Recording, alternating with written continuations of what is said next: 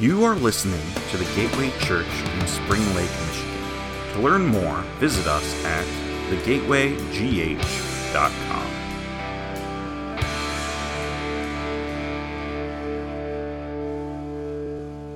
Amen.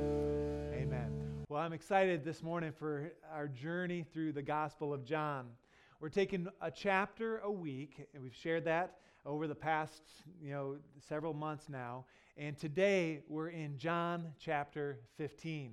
I hope that you've pre read and are ready to go. I want to remind us, we haven't said this in a while, of why the, uh, the Gospel of John was written. Uh, the disciple John wrote in John 20, verse 31, he tells us straight up, he says, But these things are written so that you may believe that Jesus is the Messiah, the Son of God, and that by believing you may have life in his name. The reason this book is in the Bible is so that we would know who Jesus is. And that's very clear. And we're going to see that again today in verse 1, who Jesus is. But before we get there, I want to just remind us where we are in this gospel story. At the end of John chapter 14, there's an interesting little phrase that we didn't actually even talk about last week or two weeks ago. It says, Come now, let us leave. And where were they? Where were these disciples? There's only 11 of them together with Jesus, of course. Uh, so 12 of them. It's a small group. All the crowds are gone. They were, if you remember, in the upper room. It was the Last Supper discourse. And the discourse now continues on their journey to where Jesus would pray and ask God to meet him, and the disciples would fall asleep, and we'll get there uh, in all those things. But we are now on the move, and we see kind of this object lesson in John chapter 15 kind of come to life. But I want to remind you that for the disciples at this moment, there's two emotions that had to have been evident. One was confusion in the fact that Jesus had said he's leaving, in he's hours away from being on the cross. But then also, he's bringing a word of comfort that he says, I will be close to you. I'm leaving, and we're going to see today, I will be close to you. And by the way, you can be close to me, Jesus would say. And it's great. John 15 in particular explains to the disciples and to us how they could be sustained through the most difficult times. And uh, with that, I'm just going to ask, we ha- don't do this, uh, we haven't been doing this, but I'm going to ask that you would stand and we're going to honor God's word together. We're going to read the first 17 verses together uh, and then we will pray. And uh, I love this. This is one of my favorite, it is the favorite chapter in John, but it's one of the favorite chapters in all of scriptures for me. And it goes something like this It says, I am the true vine, and my Father is the gardener. He cuts off every branch in me that bears no fruit, while every branch that does bear fruit, he prunes, so that it will e- bear even more fruit. You are already clean because of the word I have spoken to you. Remain in me, and as I also remain in you. No branch can bear fruit by itself, it must remain in the vine. Neither can you bear fruit unless you remain in me. Verse 5 I am the vine, you are the branches. If you remain in me, and I in you, you will bear much fruit. Apart from me, you can do nothing. If you do not remain in me, you are like a branch that is thrown away and withers.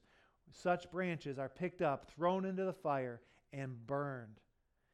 If you remain in me and my words remain in you, ask whatever you wish, and it will be done for you. This is to my Father's glory that you bear much fruit, showing yourselves to be my disciples. As the Father has loved me, so have I loved you. Now remain in my love. If you, if you keep my commands, you will remain in my love, just as I have kept my Father's commands and remain in his love. I have told you this so that my joy may be in you and that your joy may be complete. My commandment is this love each other as I have loved you. Greater love has no one than this to lay down one's life for one's friend. You are my friends. And if you do what I command, if you do what I command, I no longer called you servants because servants do not know the master's business. Instead, I have called you friends, for everything that I have learned from my Father, I have made known to you. You did not choose me, but I chose you and appointed you that you might go and bear fruit, fruit that will last, and so that and so that whatever you ask in my name, the Father will give you. In verse 17, we'll close here. This is my command love each other. Lord, what a chapter. What a few verses here that inspire us, that challenge us. And God, I pray that in these next few moments, that this word would come to life right here, right now. We pray it in Jesus' name. And all God's people said, Amen and amen. You can be seated this morning.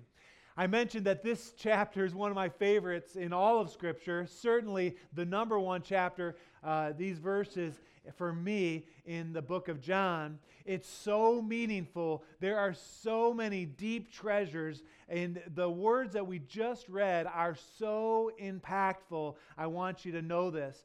Uh, for years, I've loved the idea. To me, when I've read this, the idea that kind of jumped out was this idea of remaining, or uh, some of your versions say abiding in Jesus. And that was my plan all along for the last several weeks to preach a message about abiding. But I ran across a, an outline by an old preacher. Uh, some of you know who it is uh, Warren Wiersbe. He was the pastor of Moody Church. And there was some new perspective and some new insight, kind of a fuller understanding of this passage. And my mind this week was just blown. And I said, man, I want to take this and I want to make it my own. And we want to bring this. Uh, and so uh, we're not going to talk about abiding directly, uh, but we will get there. But I was thinking for, for over 2,000 years, this, this passage has been a blessing to people. And it is, I pray that it will be a blessing to you this morning. According to Wiersbe, the, the key to this chapter, or the key to this section, is found in verse 11, where we see that the secret to living is joy. Everybody say joy. joy. And let's look at it. Verse 11 says, I have told you this so that my joy may be in you and that your joy may be complete. This passage right here is all about joy. It anchors the passage. And, and, Jesus is saying, Look, I want you to know this.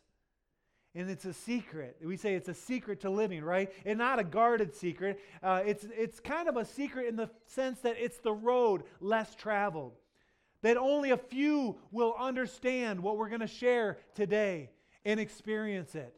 But my prayer is that every single one here would understand and understand true joy. See, joy is what will sustain you. It did for the disciples. And when I'm talking about joy, I'm not talking about cheerfulness or some sort of disposition or happiness. How many know that those things are circumstantial, right? Happiness comes and goes, but joy is a supernatural delight, and it comes straight from the Father. Joy continues independent of our circumstances. Joy is for God's people. If you have put your faith in Jesus, He has joy for you. No matter what storms, no matter what trials, no matter what trouble, if things are all around you seem like chaos, you can have great joy right in the middle of the storm. It's the truth. It's a secret to living. You say, "Well, how do I get joy?" Anybody interested? Well, this passage kind of takes us on a journey. And I want to say this that the, the secret to life is joy, but the secret to joy is bearing fruit. Let's look at it. Verse 1 says, I am the true vine, and my Father is the gardener.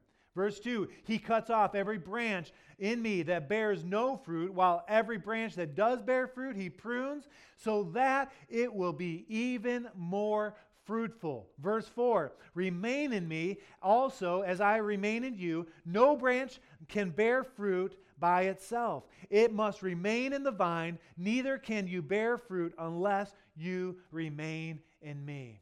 I mentioned this a minute ago that this is a kind of an object lesson being kind of poured out for the disciples. They're on their way. My guess is they were passing a vineyard, and Jesus sees this and says, Hey, I am the vine, you are the branches.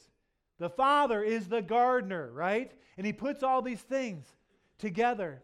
And if, if you could just imagine a row of grapes, right? And he says, Look, if there's no fruit on the vine, the Father comes and cuts that away. And then he says, if there is fruit, he even comes in and takes some of the good, he prunes so that there will be even more fruit. And this is so important. And he's wanting his disciples to know that they are called to bear much fruit. And this is not just some sort of religious talk. If you are a believer, you must bear fruit. If you're not saved, if you're saved, you think you're saved, you say you're saved, but you're not bearing fruit, I would say that according to Matthew chapter 7, verse 21, we may have a problem. In fact, I want to look at that real quick. 721 in Matthew says this Not everyone who says, Lord, Lord, will enter the kingdom of heaven, but only the one who does the will of my Father who is in heaven. The idea is if you're a believer, you better bear some fruit. So, how do you know if you're bearing fruit? I think it's a fair question. Well, the proof is in the pudding, right? right? The proof is in the fruit. And you say, well, what does the fruit look like? We talked about this. We collaborated about this as a staff. And it is not easy right off the cuff to think, okay, what kind of fruit, what should my life look like, right? Well, I went digging and I've got a few verses I want to take you through. In fact, it's more than a few. And so flip with me, try to stay as close as you can. Uh, and I want to start with uh, uh, there's six of these that I found. There's probably more. But starting in Romans chapter 1, verse 13, look what it says here that we should be winning souls for Christ. Look at it says, I do not, this is Paul writing to the uh, Roman church. He says, I do not want you to be unaware, brothers and sisters, that I planned many times to come to you, but have been prevented from doing so until now. Why? In order that I may have a harvest or that I may be fruitful among you. You're saying, what is he talking about? Well, he clarifies it. He says, just as I have had among the Gentiles. What had Paul been doing? He had been reaching the Gentiles with the kingdom of God message. He had seen many, hundreds, thousands of people giving their hearts to Jesus. Paul was a soul winner. And I was thinking about it. And I started, I put it number one, because there is no other fruit like winning someone to Jesus. Talk about joy, right? If you want joy, the secret uh, to joy is bearing fruit, and soul winning should be at, right at the top. Nothing is more joyful than that. But the sad truth is, I actually found a statistic. I don't know where this is backed up, if this is true or not. I hope it's not true for us, but 90% of believers will never lead someone to the Lord. Church, if you need some joy, start with a passion to reach one more and it will revolutionize you. The second fruit that I saw in Scripture is in Romans 6 22, just a few pages over, and this idea of personal holiness. There's a benefit of reaping uh, of this type of fruit. It says in verse 22, it says, But now that you have been set free from sin and have become slaves of God, the benefit you reap or the fruit of, of that leads to holiness, and the result is eternal life. Church, there's something about fruit in our lives that looks like personal holiness. It's the fruit of holiness, a purity, a godliness, a disdain for things that are ungodly, right? And it's not that, that you are perfect, it's a growth or a pattern of growth here that after a while we become more holy.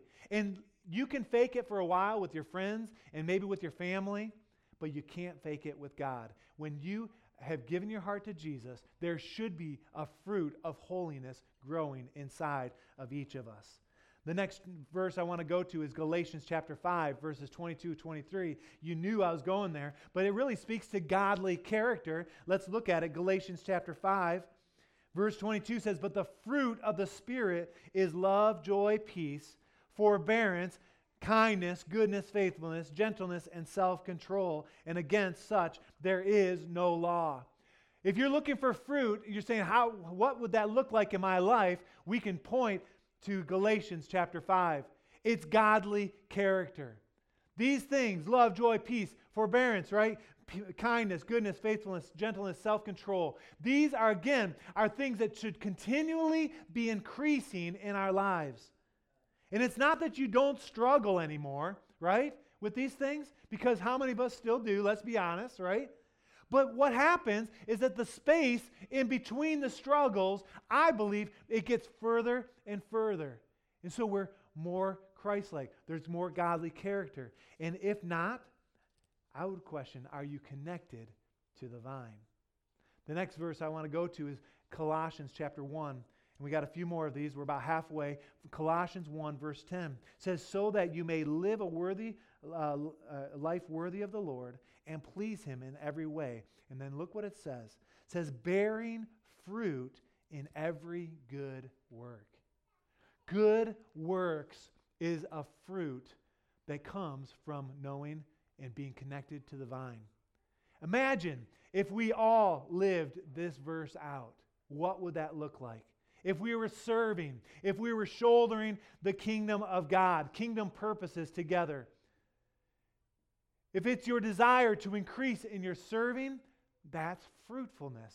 That's the fruit of God in your life. And it's the opposite of selfishness, of course. Let's look at it, Hebrews chapter 13, verse 15. Another one we see that worship is part of our fruit. I love this. Hebrews 13, 15 says this Through Jesus, therefore, let us continually offer to God a sacrifice of praise a sacrifice of worship, the fruit of lips that openly profess his name. It's a fruitfulness that comes in our lives. And when it's hard, and when it's difficult, and when it's dark, we still lift up our voice, and it's a sacrifice of praise. Amen? And we bless the Lord. It's the fruit of our lips. I love that. The last one is in Matthew chapter 3, verse 8. If you can turn with me there, there's a fruit of repentance as well. We started kind of on the soul winning, but how many know that in our lives there should be a fruit of repentance as well? And we see that it says in verse 8, it says, produce fruit in keeping with repentance. The idea here is that according, uh, we need to acknowledge our sin openly. We don't want to rationalize our sin anymore. We want to seek restitution uh, when that's appropriate. And we want to remember along this journey that the secret to joy is bearing fruit. And joy comes when we have a clean heart, a soft heart towards God. That's my story. And what's interesting, when it talks about fruit, in John chapter 15, there are actually three categories of fruit described. There's fruit, then there's more fruit, and then there's much fruit. And a ton of commentators put a parallel to the seeds that are sowed in our lives, that there could be a 30 fold return, a 60 fold return, or a 100 fold return in regarding to the fruitfulness in our lives. And the result of pruning in our lives, cutting things away uh, that are not healthy, uh, it brings a fruitfulness in our lives. So we said, hey, how do you get joy? You want to bear much fruit. But the question is, how do you bear fruit? Well, this passage talks a little bit about that. The secret to bearing fruit, church, this is the next point if you're taking notes, is abiding or remaining remaining. You don't leave the vine. You don't go. You don't defect, right? You don't become apostate. You stay close to the vine. You are grafted in. In verse 4, in verse 5, 6, and 7, verse 9, verse 10, and verse 11, 11 times in the New NIV, 12 times in the Greek, The Bible says that we must remain, we must abide. And it's a language of proximity, that we should be close to Jesus, that we are grafted in. There's a whole slew of verses here. If you're taking notes, you can jot these down. We're not going to flip to each one, but I just want to remind you what God says about this idea. Romans 8:10 says that Christ is in you, right?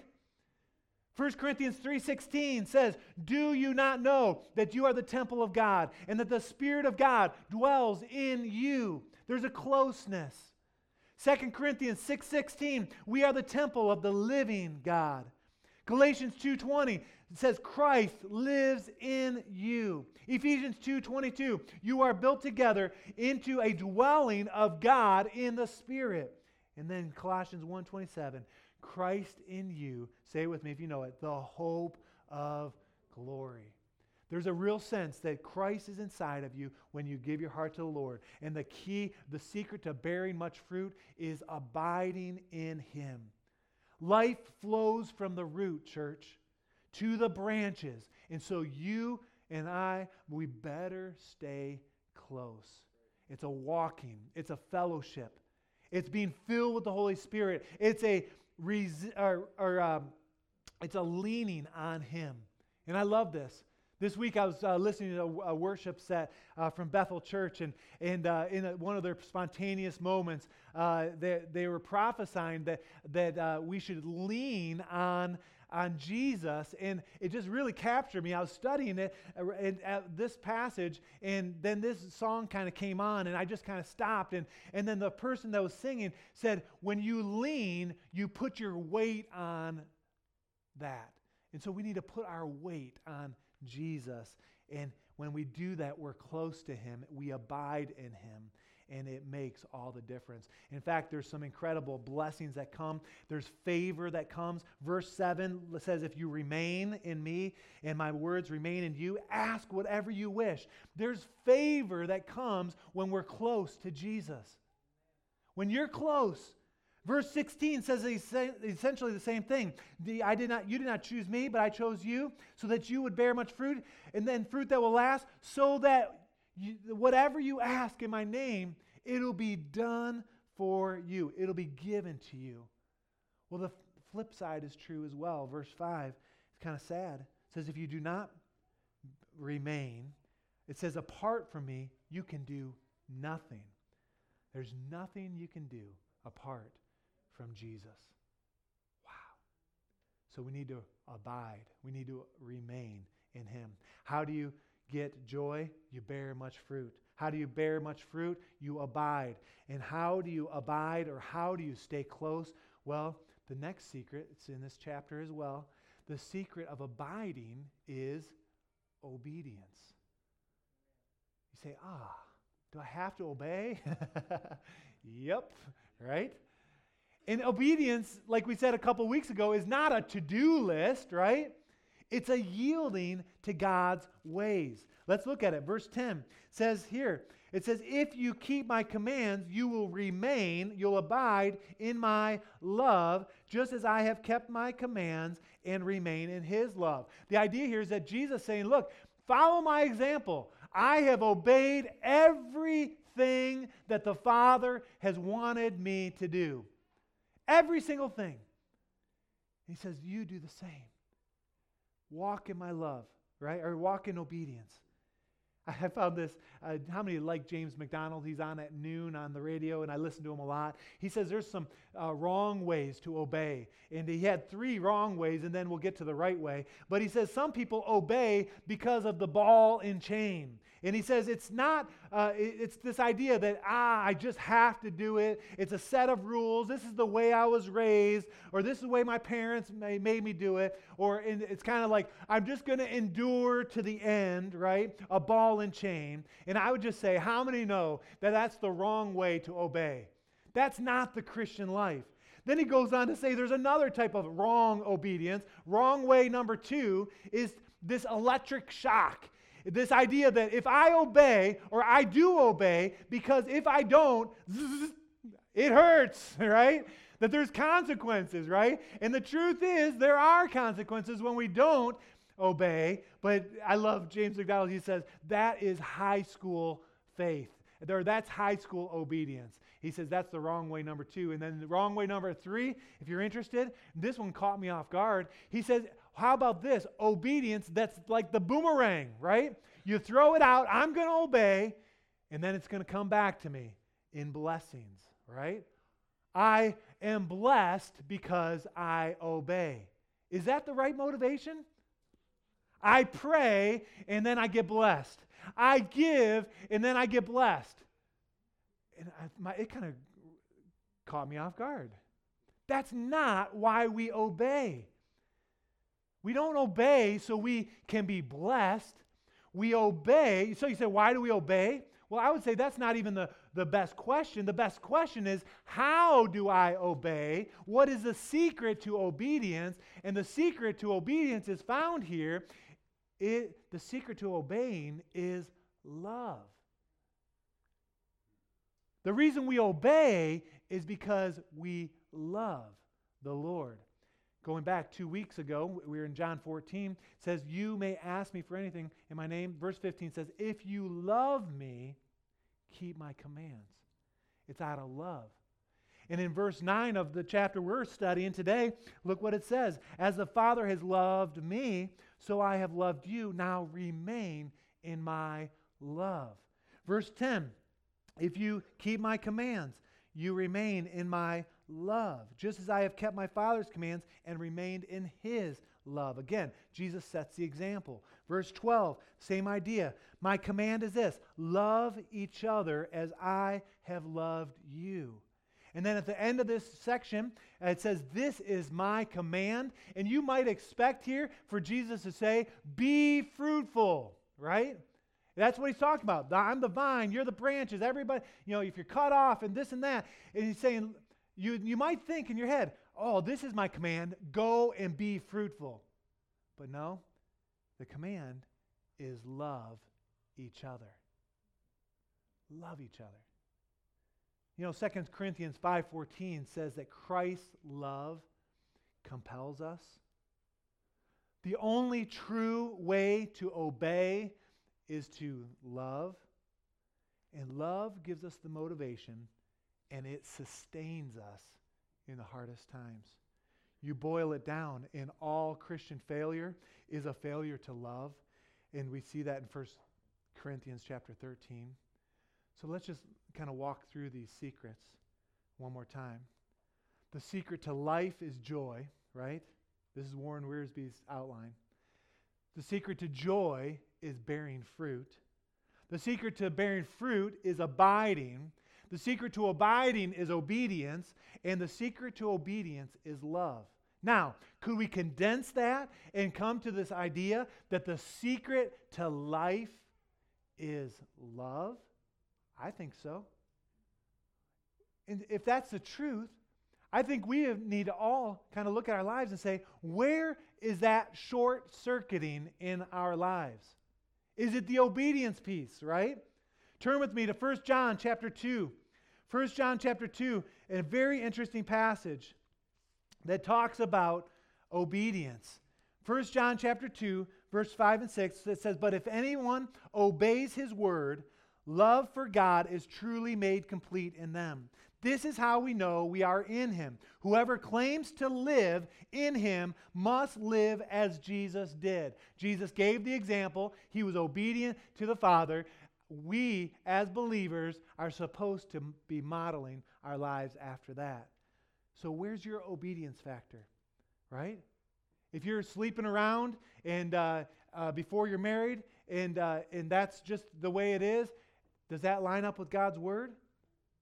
Or if you're, uh, if you're disobedient or if you're rebellious in some way, is that according to God's word? Are there other issues of obedience in your life that, are, that you struggle with? Obedience. The secret to life is love, and out of that love comes obedience. How about abiding? You may be here this morning and saying, Man, I do not feel very close to Jesus. I don't feel close. You're not, you're not remaining. You're not abiding with him in the proper way. Or maybe it's the fruitfulness factor, eh, that, that, that 30, 60, 100. Maybe it's that you're not serving, or maybe that you have a lack of a fruit of the Spirit. Look what James chapter 2 says.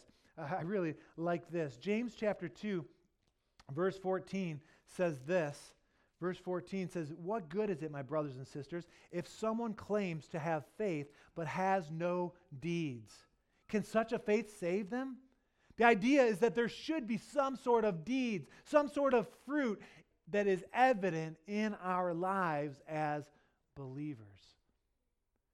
Or how about the last one? Is there a lack of joy? Is that where you get short circuited? I was thinking about it. There's a song that I grew up with, and uh, maybe some of you know it. It's uh, I've got the joy, joy, joy, joy down in my heart. Where? Down in my heart. Where? Down in my right. I've got the and Bobby. I know you. I, it, it's, it's Bobby's lack of joy in his life that he would, he would roll his eyes at me, right? I was thinking about it, and Bobby, I, I'm going to write you in for second service. But if you're there and you're like, oh, I hate that song, maybe there's a lack of joy in your life. I, don't, I don't know. I don't want to have a lack of joy. And joy comes when we love the Lord with all our heart, soul, mind, and strength. The secret to life is love. But the enemy, he wants to come in, he wants to short circuit us, if I can use that analogy, in our lives in any of these ways. And he wants to attack, and he wants to get in between you and the Lord. And so today, my challenge is can we examine our lives? 2 Corinthians chapter 13, verse 5. If you could turn there with me, 2 Corinthians 2 Corinthians chapter 13. I didn't mark this for some reason. Got to find it in my own Bible. Chapter 13, verse 5. Look what it says. It says, Examine yourselves to see whether you are in the faith. Test yourselves. Do you not realize that Jesus Christ is in you unless, of course, you fail the test? Whoa. If there's not a love that's burning or not a love that's growing, could it be possible that you've had a temporary relationship with Jesus? A temporary response to Jesus? Maybe at some point you responded to an altar call, but there's no fruit in your life. There's no obedience. There's no abiding. You don't feel very close. There's no root, so to speak. If that's the case, you may not be connected. Look what, examine yourself to see whether you are in the faith. Test yourself. Do you not realize that Jesus Christ is in you unless, of course, you fail the test? Could we acknowledge in our own lives that the Lord, He wants a relationship? And if you love God, you will do what He does. You will love the things that He does. And the sad truth is, in First John chapter 2, verse 9, I promise this is my last verse. I know we've been flipping a lot. Verse 19 says this They went out from us, but they did not really believe, or they did not belong to us. For if they had belonged to us, they would have remained, same word as we're studying John 15, with us. But their going showed that none of them belonged to us. And the idea, man, is that it's possible that you've had an experience but not a life change. And I don't want to beat anybody up this morning, but when you look at this, this pattern, according to John 15, it really makes me think Am I connected to the vine, to the root? And if you're not connected, today is your day to draw a line in the sand, to step over, to get grafted in. That's God's plan. That's what He wants. And the promise is life, abundant life for you, a fruitfulness in your life that you've never known. See, I think God's secret strategy is to bring us to more. It, it, when He wants to do that, sometimes He comes along and He cuts away, He prunes. And so, even if you're here this morning, you say, Man, I don't feel all that fruitful. Maybe I've got some fruit, but not more fruit. It's certainly not much fruit. What God wants to do, He wants to come in and He wants to help us. He wants to cut away some things in our lives. There are things in our lives that block us from the Son, the Son of God, maybe. Perhaps something needs to go in our lives a selfish attitude, a relationship, something toxic, something unhealthy. Maybe it's a distraction in your life. Maybe it's not even something bad, but it's inordinately important to you. And what God does, He comes in and He wants to prune us. He wants to cut away some of those things. It could be a hobby or an activity or a privilege that you feel like you're entitled to. See, the fact is, there's nothing more important than abiding with Jesus. And this morning, we're going to call each other to just that. If you're here this morning and you need salvation, you need to be grafted in, in just a moment, we're going to give you an opportunity to respond in that way. But for those of you that already are believers, I want you to really think as we sing through this song, think about your connection. Think about your joy, your fruitfulness, your abiding, your obedience level. And I want you to examine. And I'm going to be doing the same thing, saying, God, show me anything inside that needs to be cut away. And my guess is if we ask, He's going to reveal something. And then we're going to take the step to kind of remove that, to kind of address those things in our lives. Pastor Bobby, why don't you lead us this morning in this song? Praise you, Lord. Hallelujah. Hallelujah, God. I want to take these next few moments very seriously. I don't want to take it for granted this morning that you're here and you have a real relationship with Jesus. It's more than just saying, I believe. There's got to be a fruitfulness in our lives. And as I've been sharing, we call it the foolishness of preaching while we've been praying, or while I've been preaching. If the Lord has been revealing to you that you this morning need to be grafted into the vine, if you need to be saved today, I want to give you that opportunity. If that's you, I want you just to lift up your hand right where you are. Who here, first service, saying, Yep, I need a relationship with Jesus. Thank you, Lord. God, move in this place. Help us, God. Yes, thank you. One in the back. Anyone else? Saying, That's where I am today. I need that. For the one, for the sake of the one, would you repeat a prayer after me? It's not the words of this prayer that save you, it's really believing and it's Jesus transforming you and just believing that after this there will be fruit. But would you say this after me? Say, Dear Lord, please forgive me for all my sins. I'm sorry for the things that I've done wrong. But I know that you died on the cross for me, and I cast my cares on you. Would you save me? Take away my sin. In Jesus' name. Amen. Amen. And we rejoice with the one. Thank you, Lord. We praise your name. God, you're so good. You're so good. Thank you, Jesus. Thank you, Father.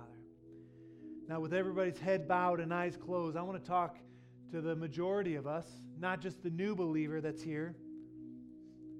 But if you're here this morning and would acknowledge that there is a lack of joy in your life, I want you just to raise your hand right where you are, and we're going to address how to take care of that. Yeah, some hands going up. Anybody else saying, Boy, if I'm honest, there's a lack of joy. sure, yes. Yeah, a few other hands. Who else? Okay, yeah. God is going to meet you. Going to he's going to change things, I believe. The next step is fruit. If you were to examine your life according to our verse in 2 Corinthians, and you have not been a soul winner, or there's a lack of holiness, or a lack of godly character, or a lack of good works, or a lack of worship, or a lack of repentance in any way. And there's a fruit that needs to be just exploding in your life, but it's lacking at this point. I want you just to lift up your hand. Who here would say, if I'm honest, there's a lack of fruit? Yeah, wow. Yeah, yeah. See, that's hard to kind of examine, but it's important. It's so important. If you're here this morning and you just feel distant from God for some reason, there's a lack of abiding, a lack of this remaining. If you're here and that's the case you're in, I want you just to lift up your hand. We're going to address that in a moment. If you feel distant from God in some way, yep. Yeah. A few hands there. and then the last one is obedience. You're just struggling with the obedience factor for some reason. Maybe it's that you need to be water baptized and follow the Lord in obedience. Or maybe it's another area that you just know according to God's word that what you're doing is not right, but there's an obedience. If you need to, the Lord to help you in that obedience, I want you to lift your hands. Yep. Yeah. Yep. Totally. I get it.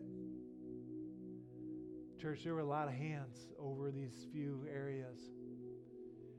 And the key to see victory in every single one of these it's our love for the Lord. And God, He desires a connection with you, He desires a relationship. And part of that, He comes along and He cuts off things that are not fruitful. He prunes us and He shapes us so we can bear much fruit. If you're here this morning and you're saying, Pastor, my desire is to bear much fruit. I want you just to lift up your hands to the Lord and let's just ask Him to do just that. God, I pray, Lord, that you would do the supernatural, that we as your people would bear much fruit. And we understand that the key to do that is our love for you. And so, God, I pray that our love for you would grow. God, that it, there would be nothing more important. And God, that it would help us in our joy that it would help us, the love of the Lord, to be fruitful in our lives, to be abiding with you, to be close to you. Our love would increase. And even our obedience factor, God, is going to go up because of our love for you. God, we love you. We love you, Lord.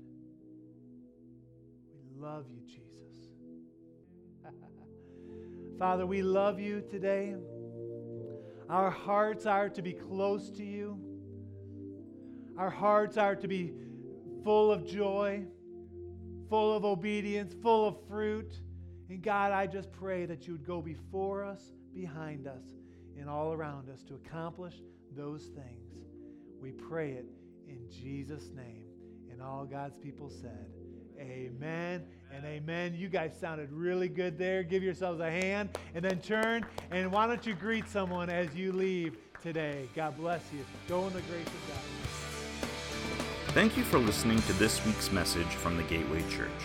If you'd like to find out more about our church, such as service times, giving, and ways to get connected, visit us at thegatewaygh.com.